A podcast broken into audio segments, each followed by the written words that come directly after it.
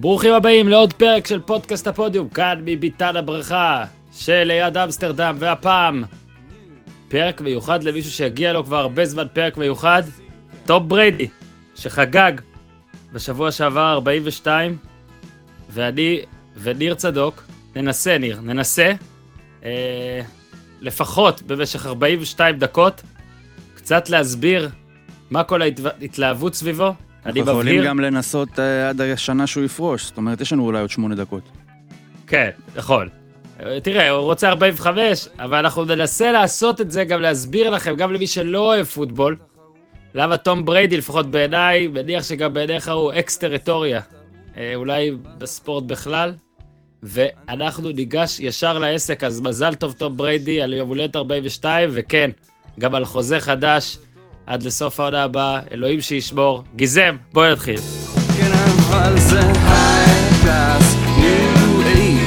extra extra large, my special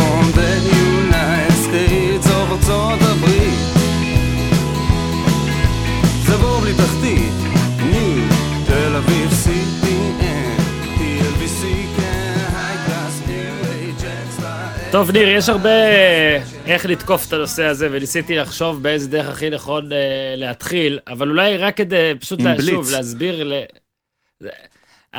אתה, מי, אני קראתי לו כבר לפני שנתיים, אני קראתי לו. בעיניי זה, הוא לא רק הספורטאי הכי מושלם והכי טוב שיש היום, אלא הוא הבן אדם.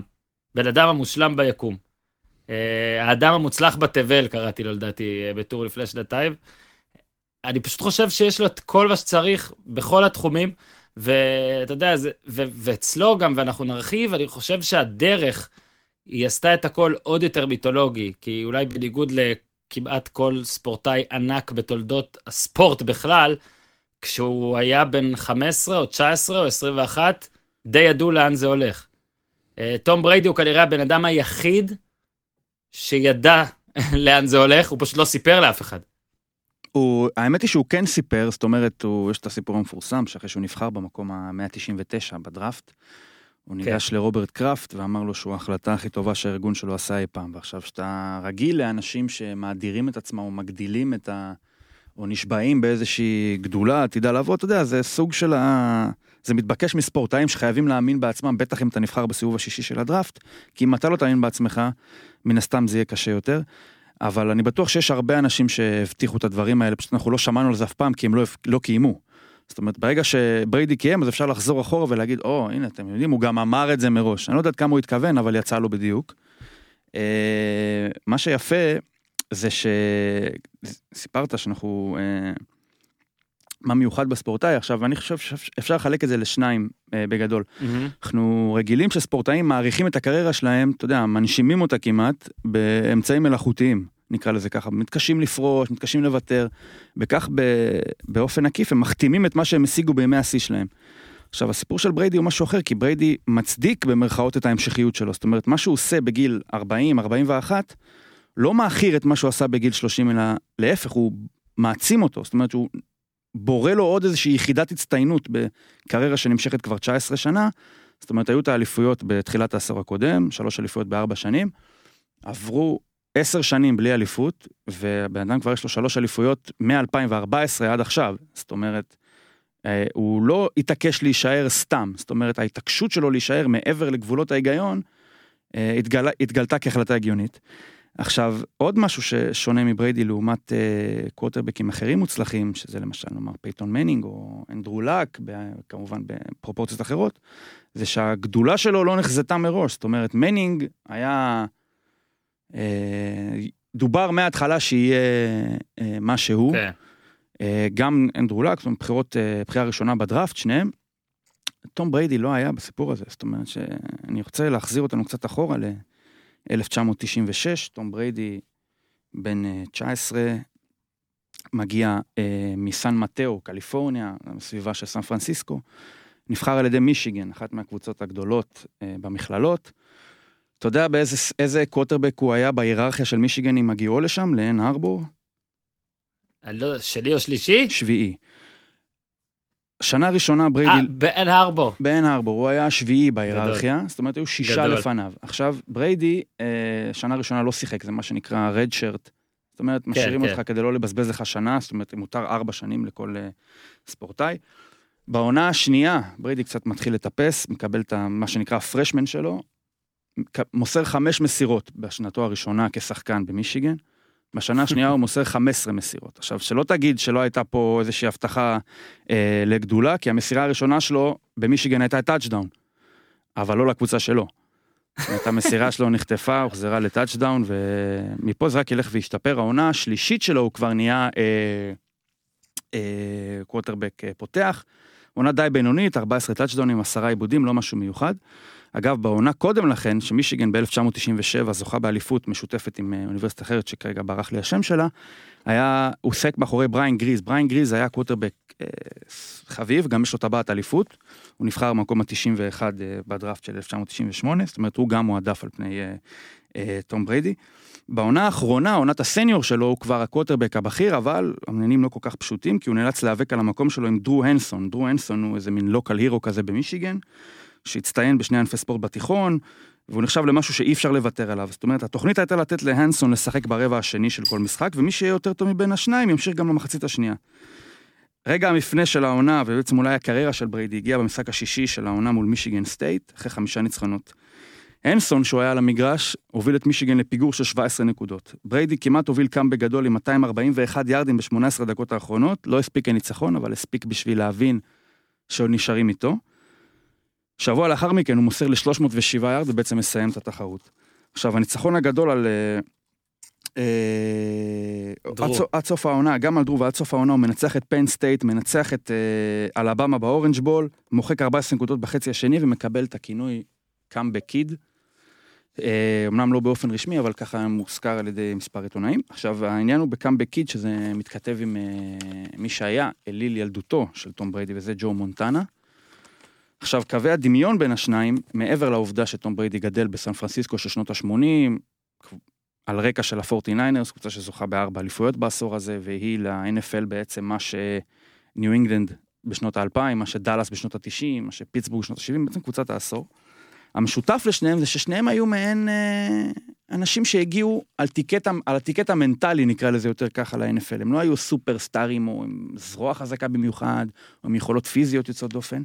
שניהם הגיעו בתור האנשים שיגרמו לקבוצה שלהם לנצח. עכשיו, בדיוק.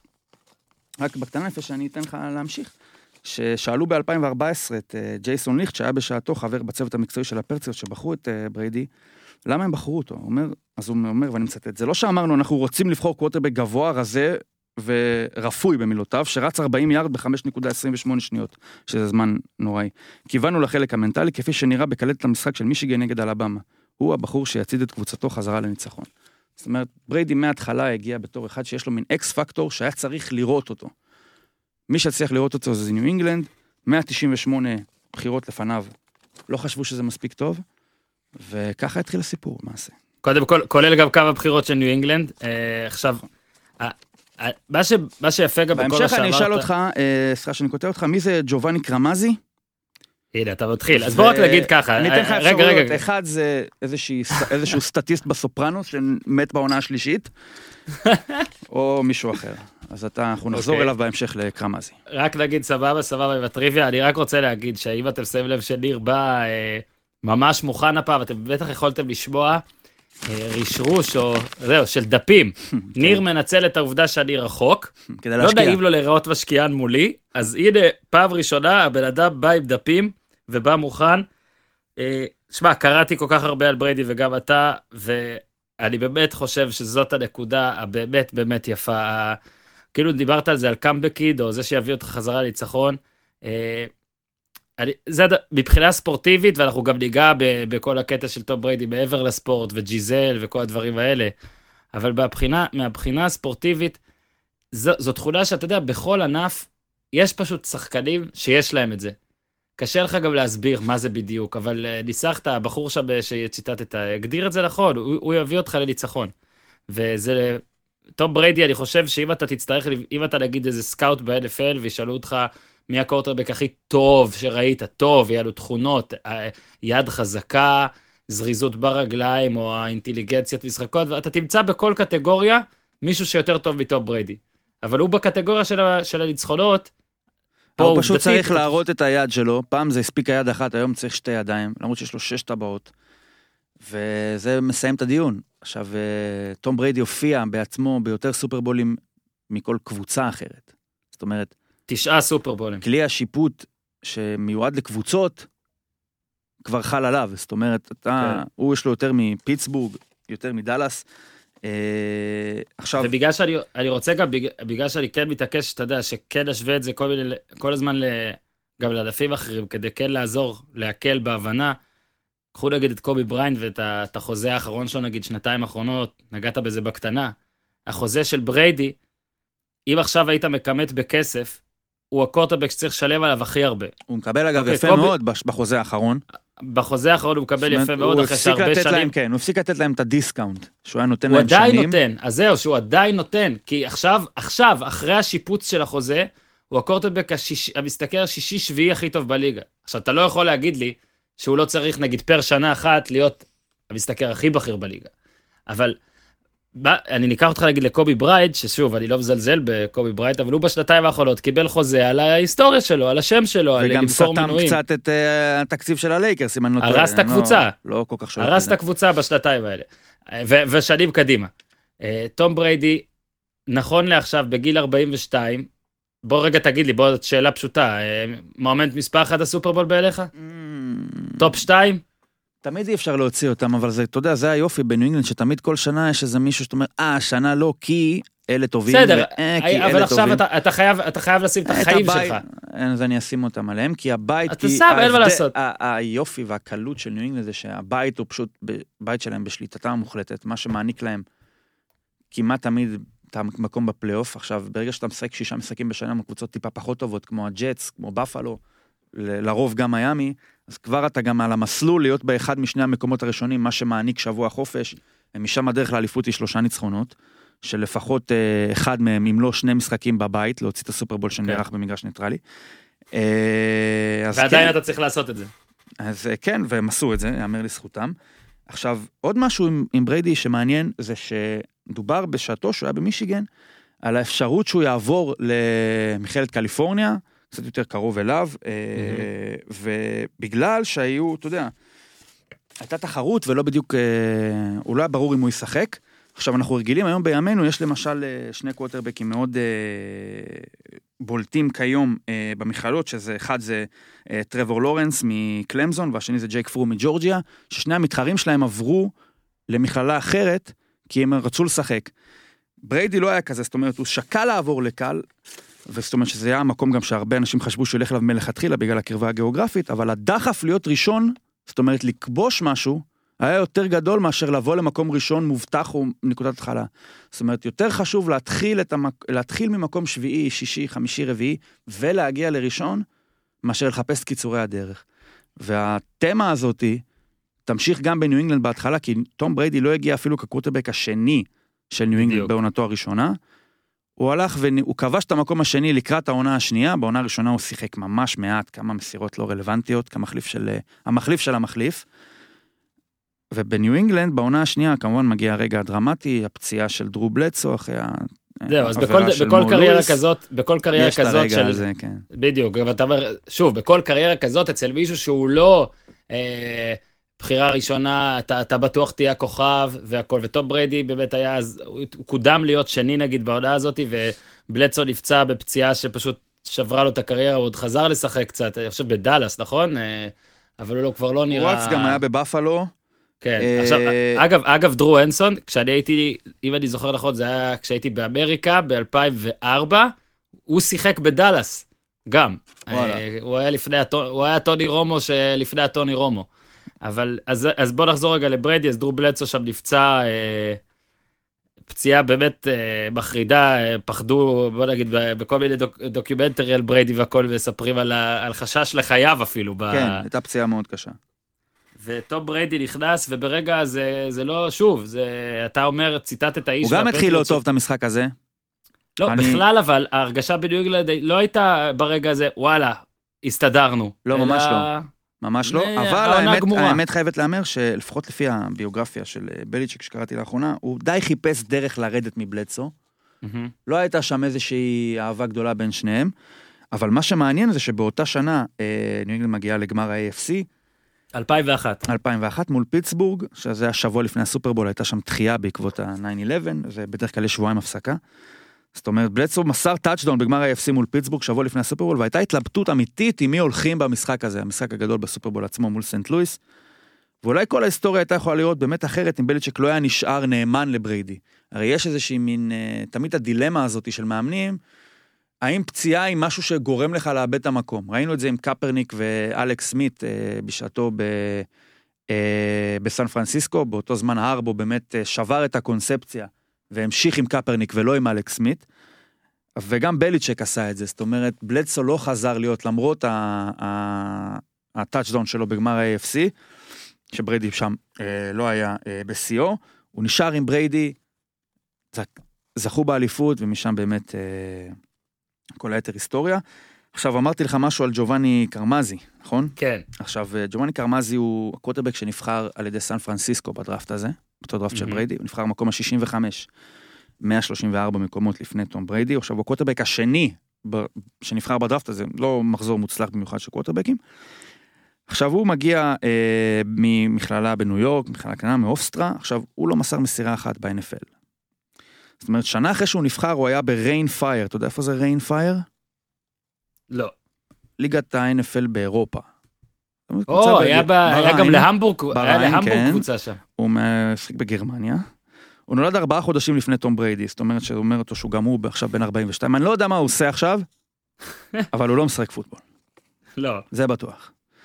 זה עוד, אתה יודע, הרי ברגע שמישהו נבחר כל כך מאחורה, זאת אומרת, יש לך 198 סיפורים שכולם טעות, ברמה כזאת או אחרת.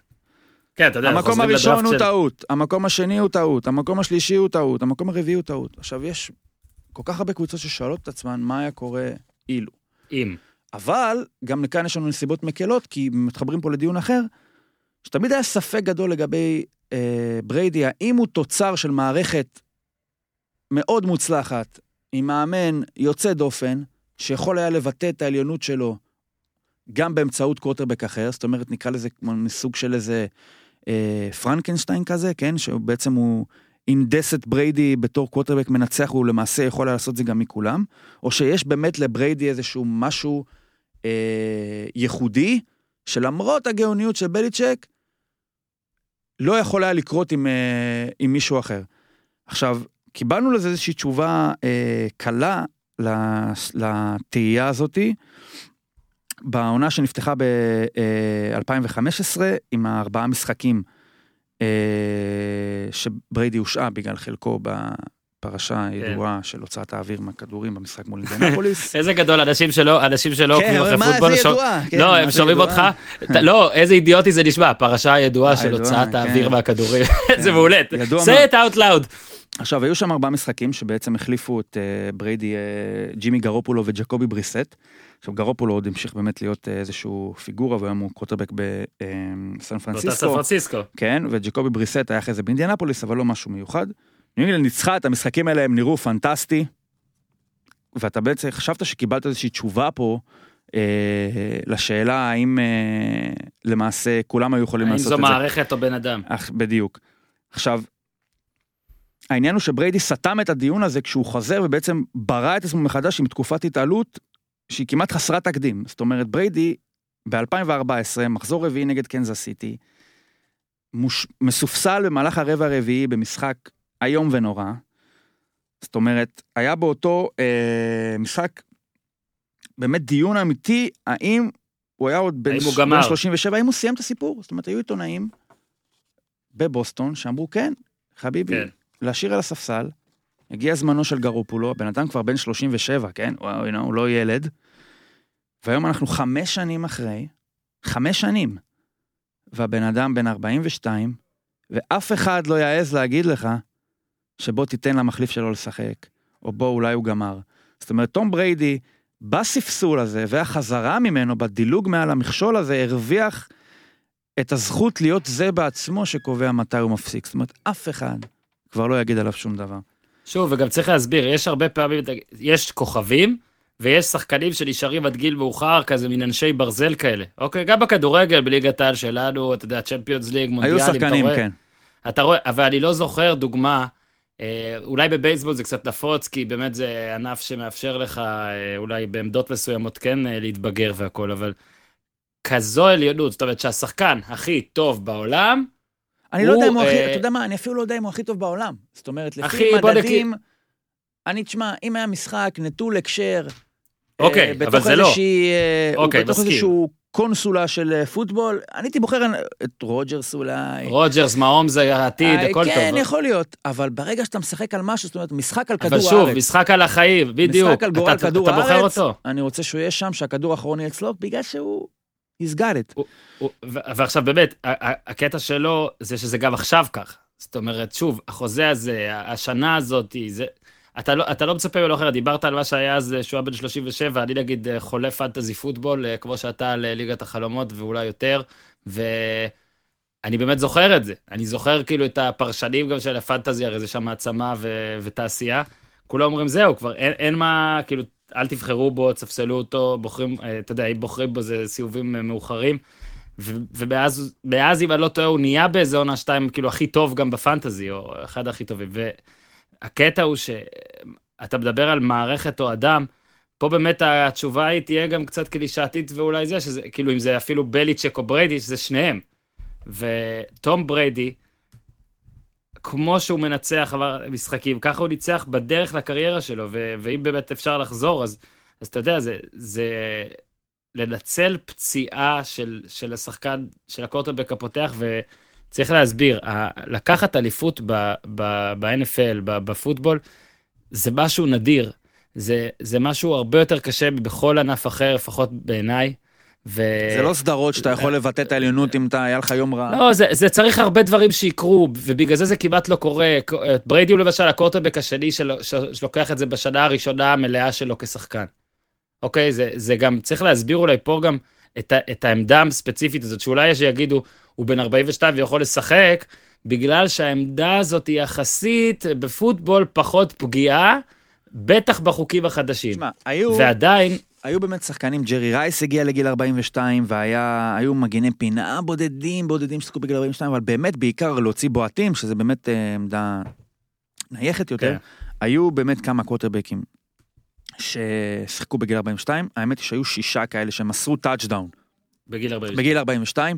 הכי הרבה היה אה, בחור שהיה גם בועט, קראו לו ג'ורג' בלנדה, אנחנו חוזרים אחורה ל-30 מבין. שנה, 40 זה שנה. כמו, ש... זה כמו הוא אלמליח. מסר 14 טאצ'דאונים אחרי יום הולדתו ה-42. מהמם. אה, אני חושב שבריידי יכול אולי לזכות ב-14 אליפויות אחרי גיל 42. אה, זאת אומרת, גם בז- בז'אנר הזה, אין ספק שהוא מגיע צעיר בהרבה. זאת אומרת, הבן אדם גם, בוא ניגע בזה, הבן אדם הוא פריק של תזונה ואימונים. אוקיי, אז יאללה, בוא ניגע בזה. כי הבן אדם, אתה יודע, לא הולך לישון מאוד מוקדם, הולך לישון בשמונה בערב, הוא אוכל, אה, אתה יודע, גלידה, אז גלידת אבוקדו, הוא לא, מן הסתם שולט באימונים שלו, גם אימונים של גמישות בעיקר, פחות כוח. זאת אומרת, כן, הוא כן, בוא רגע, בוא רגע נתמקד שנייה בדיאטה, אוקיי? כדי, אוקיי. כדי להסביר, הוציא אוקיי? גם ספר, אתה יודע, בדיוק, הוציא ספר איך ל-. ספר שעולה 200 דולר, כן? כן, בוא אבל- נגיד שספר בארצות הברית, ספר טוב, אתה קורא הרבה, 26 דולר, 28 דולר, ספר שכאילו עכשיו יצא. הספר של תום בריידי עולה 200 דולר, אוקיי? ובוא נגיד, הוא שותה 25 כוסות ביום, בלי אלכוהול ובלי קפה. 25 כוסות מים, סודה, דברים כאלה, ביום, אוקיי? הוא טוען שהוא לא שתה כוס קפה מעולם. 80% מהתפריט שלו זה ירקות, וירקות ספציפיים, אוקיי? בעגבניות למשל הוא לא נוגע. כן, אה, הוא לא נוגע לא בעגבניות. דברים חומציים. לא בסוכר, לא במוצרי חלב. שוב, אמרתי לא אלכוהול. הקינוח המועדף עליו הוא אוכל, כפי שאמרת, גלידת אבוקדו. גם כשהוא אוכל פעם באיזה אלף שנה פיצה, הוא התראיין עכשיו למגזין אה, Man Health, אתה מבין? איזה, תחשוב, איזה ספורטאי, בריאות. כן, איזה ספורטאי, כאילו, אתה, אתה מתראיין ל-ESPN, לא, תראה זה יותר מזה. כי ספורטאים בגיל 42, אתה אומר, טוב, הם כבר בשלב של ה... אה, נקרא לזה ההרס העצמי, זאת אומרת, שמרת על עצמך, התאמצת, נשכת שיניים, חיית כמו ספורטאי במשך 20 שנה אפילו. כן. טוב, אתה בגיל 42, אתה כבר מגדל את הכרס שלך, אתה כבר בשלב של אחרי, אתה מתפנק או משלים חוסרים. הוא עדיין בגיל 42, כרגע מדבר איתך מפוזיציה של אה, חביב, אם אתה רוצה לחיות עד גיל 180, בוא תקשיב לי. זאת אומרת, הוא עדיין אז- הבריא הזה.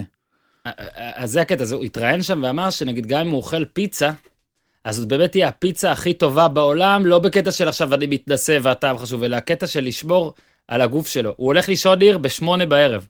הבן אדם אה, שעשה מעל 200 מיליון דולר בקריירה, שיכול כל יום לצאת ולכבוש את העולם, את האולם או את מה שהוא, הוא נשוי לג'יזל, על מה שזה משתבח, חוג החברתי והכל, והבן אדם בשמונה בערב נכנס מתחת לסביחה ונרדם. אני מאמין לו. וכל מי ש... כל מה שאנחנו אומרים עכשיו, אולי קצת, אתה יודע, פוטבול והכל קצת הארדקור, תסתכלו נגיד על תמונה שלו מעכשיו.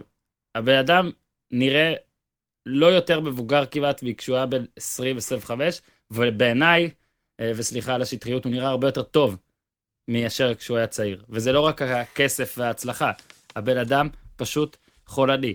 עכשיו, דיברת על משטר, אז יש לו את הבחור הזה, את אלכס גררו, שהוא ה fitness guru של ה fitness guru. כן, ואהוב ליבו במרכאות של אה, בליצ'ק. כן, כן אז בליצ'ק סילק אותו מהמתחם.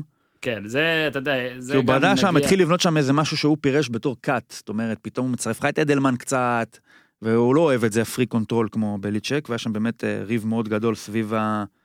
אה, כן. בכלל בשנים האחרונות, אה, אנשים תוהים האם... תמיד זה בצלע הזה, יש את הדיבור הזה של כמה באמת הם מסתדרים אחד עם השני. כן. בליצ'ק ובריידי. עכשיו, ברור שזה השותפות העסקית הספורטיבית, נקרא לזה ככה, או המקצועית הספורטיבית, לפחות בפוטבול הטובה בכל הזמנים, אבל uh, יכול להיות שהאנשים האלה, הם, אתה יודע הם לא צריכים להיות ה-best buddies, הם לא צריכים לאהוב אחד את השני, יכול להיות שכל אחד 20 שנה בכזה פרופיל גבוה, בטוח לאנשים יש משקל או משקעים אחד מהשני, אבל... כן, גם אה, שכל ש- אחד הוא צריך, גם שכל אחד תוהה האם זה אני או האם זה הוא, בדיוק. אתה יודע. עכשיו, הקטע הוא של גררו, שהם ביחד ניסחו שיטת עבודה, אה, שהיום, כמו אמרנו, כמו שאמרנו עם הספר, כבר הפכה לתורה, זה נקרא TB12, תום בריידי 12 המספר שלו, והוא בעיקר מאמין במשהו שנקרא pliability, אוקיי? שזה כאילו גמישות השרירים. זה, לפי השיטה, אתה צריך להאריך את השריר, אנחנו עכשיו, אחרי הפודקאסט הזה, אנשים יפנו לשיטה ויהיו זה, ואנחנו עוזרים לכם את לחיות נכון. כן, אבל אני ואתה, חשוב לציין, לא, לא מנוסים בשיטה הזאת. לא, לא, אנחנו לא אבל- משתמשים בה. אנחנו עדיין לא התחלנו להשתמש בה, אנחנו חושבים בלבד. על זה. כן. אז הוא, הקטע של השיטה הזאת זה שרירים ארוכים ורקים קוראים לזה, אוקיי? זה לא פחות משקולות בחדר כושר. הרי שוב, בפוטבול, כל אחד שרואה, אנשים נכנסים לחדר כושר, חיים שם, ויוצאים משם מקררים. תום בריידי לא כזה, אה, הוא יותר הגמישות, וגם עם משקולות, אז לא במשקל גבוה. אה, הוא הוציא ספר אגב גם על זה, ניר, אם אתה רוצה להוסיף לסל הקניות. אה, ובאמת, אה, גררו, אה, אה, אומנם בליצ'ק אה, העיף אותו במתחם האימונים, אבל בריידי מודה בכל רעיון שהוא עושה, בלי גררו לא הייתי משחק היום. והשיטה הזאת, השיתו, השילוב של הדיאטה והתזונה, של, סליחה, של התזונה וה, והכושר, זה מה שגורם לו לשחק. שוב, אני אומר, העמדה הזאת, ניר, אומנם עמדה יותר נוחה, אבל מעמדה כזאת שמשחקים גם עם פחות הגנה על הגוף, כשאתה סופג פגיעה, אתה מועד לפציעות, ומפציעות לוקח הרבה זמן לחזור. ובריידי, להוציא אולי את הקרע ב-ACL שהיה לו, אה, אני לא, נראה לי זה 2005, 6, אני כבר לא זוכר את השנה. בוא ניתן לה את המספרים, הבן אדם התחיל, פתח בכל 16 משחקים בעונה 15 עונות, אוקיי? בתשע מעשר האחרונות, זאת אומרת העונה היחידה, בעשר העונות האחרונות שהוא החמיץ במשחק, זה היה כשהוא הושעה מארבעה משחקים. זאת אומרת, הבן אדם, לא יאומן בריא. העונה הזאת שבמשחק הראשון... משחק עם אה, הכפפה. הנה, 2008, 2008, 2008, שנגד אה, קנזס סיטי זה היה לדעתי גם, נכנסו בו ב... אני חושב קנזס סיטי, אני לא זוכר. אה, קרע את הרצועה במחזור הראשון, ומט קאסל, מט קאסל הוביל את ניו אינגלנד ל-11-5, אגב, גם בוויכוח... ולא לפלייאוף. כן, ולא לפלייאוף, אבל להוציא את זה, הבן אדם, גם כשהוא כן נפגע, והוא יודע לא להיפגע, גם כשהוא כן נפגע, הוא טוען שהשיטה הזאת עוזרת להתאקלמות. מה שמה, מה כן, שאני. רוצה לחבר את זה, אה, זאת אומרת, יש פה את ה... אני קורא לזה סמליות מסוימת, כי בריידי בעצם נחזה מההתחלה, שהוא, שמע, הוא לא מתאים לזה. כמו שיש את התמונה המפורסמת, שהוא נראה שם קצת צ'אבי כזה ושפוף, בתמונה של הקומביין לפני, לפני הדראפט. כן, לא, רגע, רגע, תסביר. לפני, לפני הדראפט ב-NFL יש קומביין, שזה מחנה שמוזמנים אליו רוב הרוקיז או כל הרוקיז. מודדים אותך לפי פרמטרים אותם. של קפיצת ניתור ודחיקה וריצה ודברים כאלה, בין תוצאות של בריידי 5.28 שניות ב-40 יארד זה על גבול המביך, גם בשביל אנחנו עושים קוורטרבק. כמעט ככה. אנחנו אולי לא, אנחנו אולי, עושים. אבל זה די מביך. יכול להיות, שאפילו אנחנו עושים. שמע, אני שוקל לנסות. בהתחלה דרך, אז ה- המשקולת על הגב של בריידי הייתה שהוא לא יצליח מהפן הפיזי, זאת אומרת שזה מה שימנע ממנו, שהוא לא מתאים. ועכשיו בעצם, הסמליות היא שהוא זה שמתעקש להישאר רלוונטי יותר מכל אחד אחר, זאת אומרת, הוא רוצה לנצח אפילו את הזמן, נקרא לזה ככה, אוקיי? אם אתה בתחילת הדרך פספסת את הפן הפיזי או את היכולות שלו, הם חמקו מתחת לרדאר, אז עכשיו זה התשובה שלו בזה שהוא ממשיך לשחק עד גיל 42, שהוא לא רק הגיע, הוא אומנם הגיע לכאן הטיקט המנטלי, אבל הוא לא יעזוב לפני שיהיה לכם ברור שהוא גם פלא פיזי, אוקיי? זאת אומרת, הוא יסגור לך את כל הקצוות. אם אתה תרצה להגיד מי הכי טוב מבחינה מנטלית, אתה תגיד בריידי. אם אתה תרצה עכשיו לשאול מי היוצא דופן גם מבחינה הפיזית, אז אתה גם תגיד בריידי. זאת אומרת, הוא הצליח לקחת מה שהיה במונחים של פוטבול ובהקצנה, אני אומר, שק תפוחי אדמה, והפך אותו, אני לא אגיד לצ'יפס, כי זה לא מתאים, אבל הוא הפך אותו ל... כן, לפסל. ואולי- אולי כדי לתת גם עוד קונטקסט למה שאתה אומר, פסל ולגיל והכל, בוא נראה, אתה רוצה, הוא נולד ב-77, אוקיי? נכון. אוגוסט 77. סבבה, בוא נסתכל, כן, אה, אתה יודע מי עוד נולד בשנה הזאת למשל?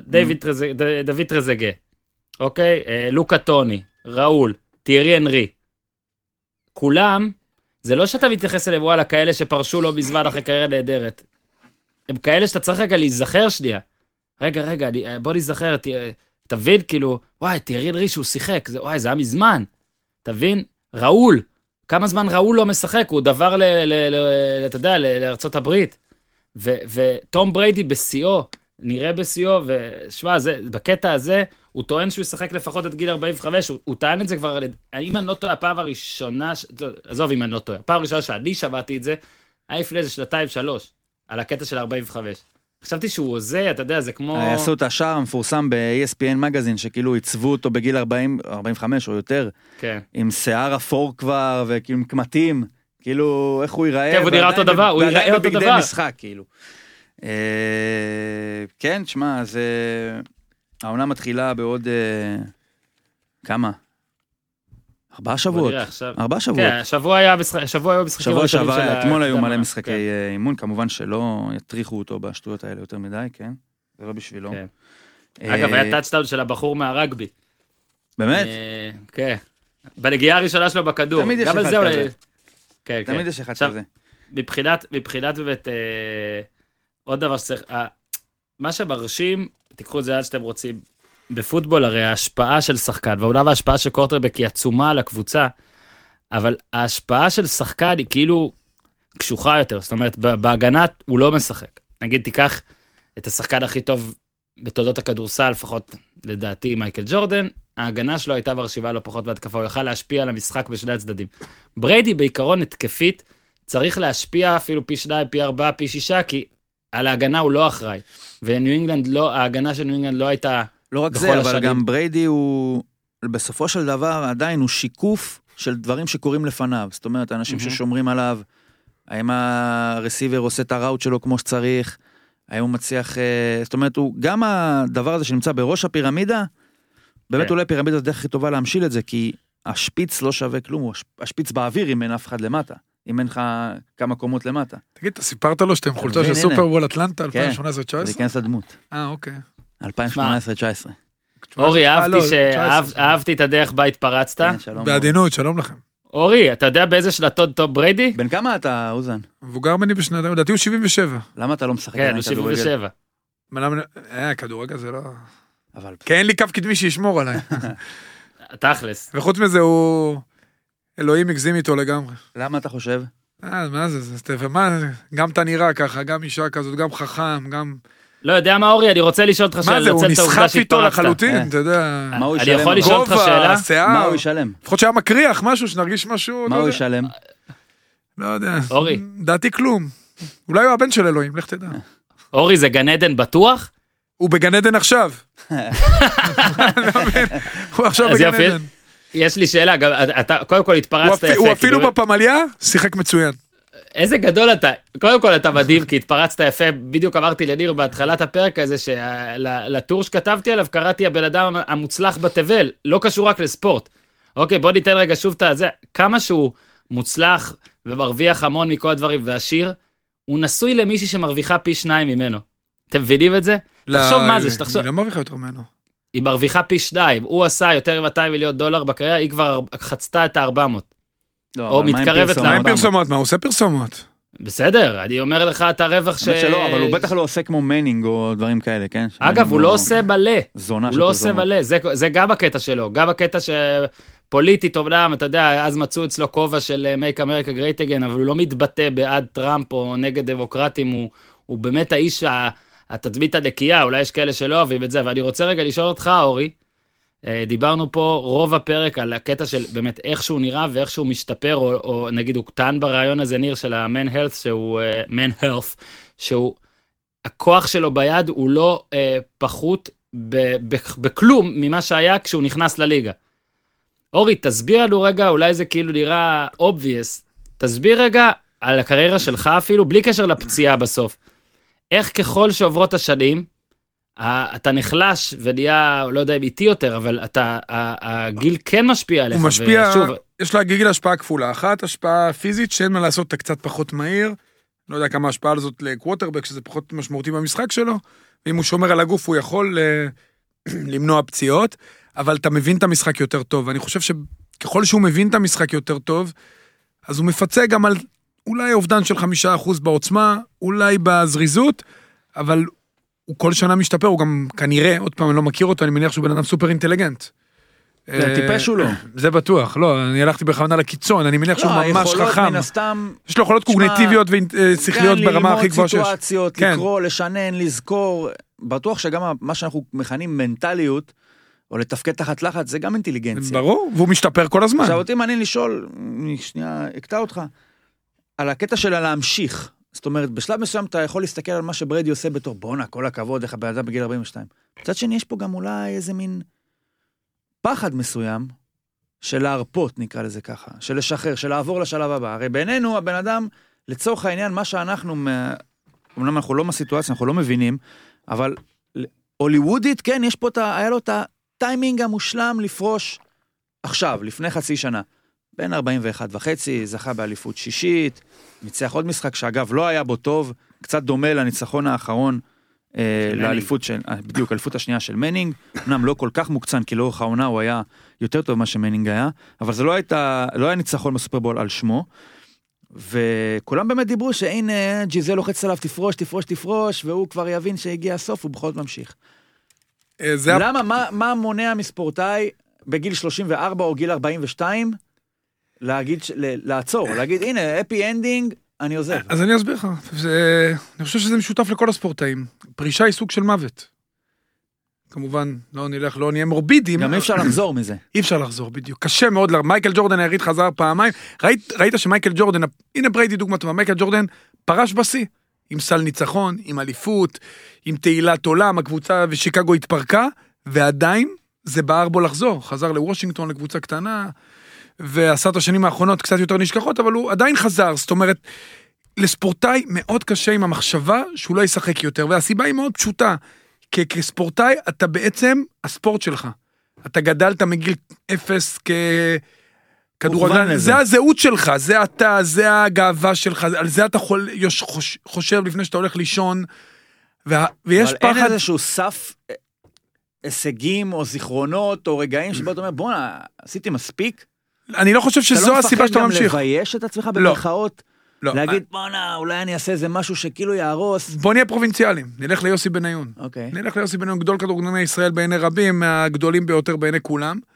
וגם הוא בשנים האחרונות בארץ היה פחות טוב בעבר, פחות דומיננטי, עם הרבה ביקורת, והוא עדיין המשיך. כי מי שמשחק זה לא יוסי בניון בן ה-38, זה יוסי בניון הילד, באמת מדימונה, או מייקל ג'ורדן ששיחק ולמד להוציא לשון, הוא היה במכללות אה, בנורד קרוליינה, או תום בריידי שקיבל את ההזדמנות באותו אה, סופרבול בגלל שקווטרבק נפצע. זה, זה, זה אתה, מאז שאתה ילד.